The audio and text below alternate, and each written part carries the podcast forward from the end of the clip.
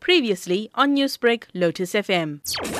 So, one of the major things the lockdown has done for those with mental health challenges and those who are experiencing mental health challenges for the first time, it's that it removes us from our traditional ways of coping.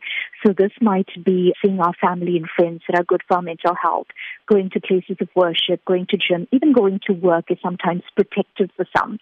So the lockdown has removed us from many ways, traditional ways of coping, which has led to many suffering more anxiety and more depression during this time further extensions of the lockdown are likely to impact even further in our mental health.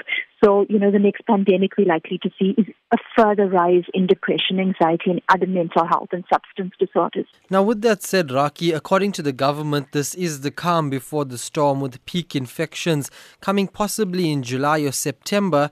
Looking at post lockdown now, what impact can all of these issues have on one's state of mind after this pandemic may be over? I think what we don't realize is that we've already adapted and adjusted to a lot. 56 days have gone by, and in this time, we've gradually adapted without even realizing how much our life has changed. And the scariest thing seemed, we've actually coped and we've survived till now. So as things change, we will also gradually begin to adapt. So we will definitely struggle because there is no playbook for how to deal with this pandemic. There's no playbook for how to deal with a virus that uh, is new to us. And it's the first time the current generations are really experiencing a pandemic.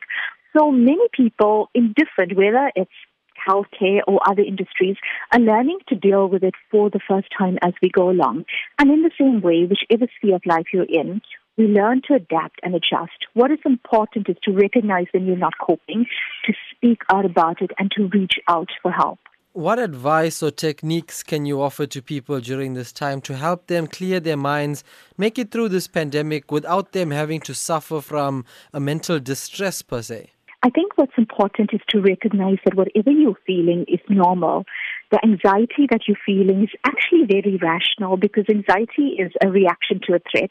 And we are facing a threat, a threat of a deadly virus, a threat of the uncertainty of the future, and of a, future that we're not going to know until we get there.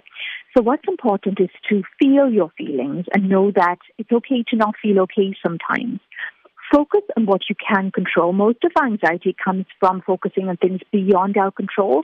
We catastrophize about it and we feel even worse. Newsbreak, Lotus FM, powered by SABC News.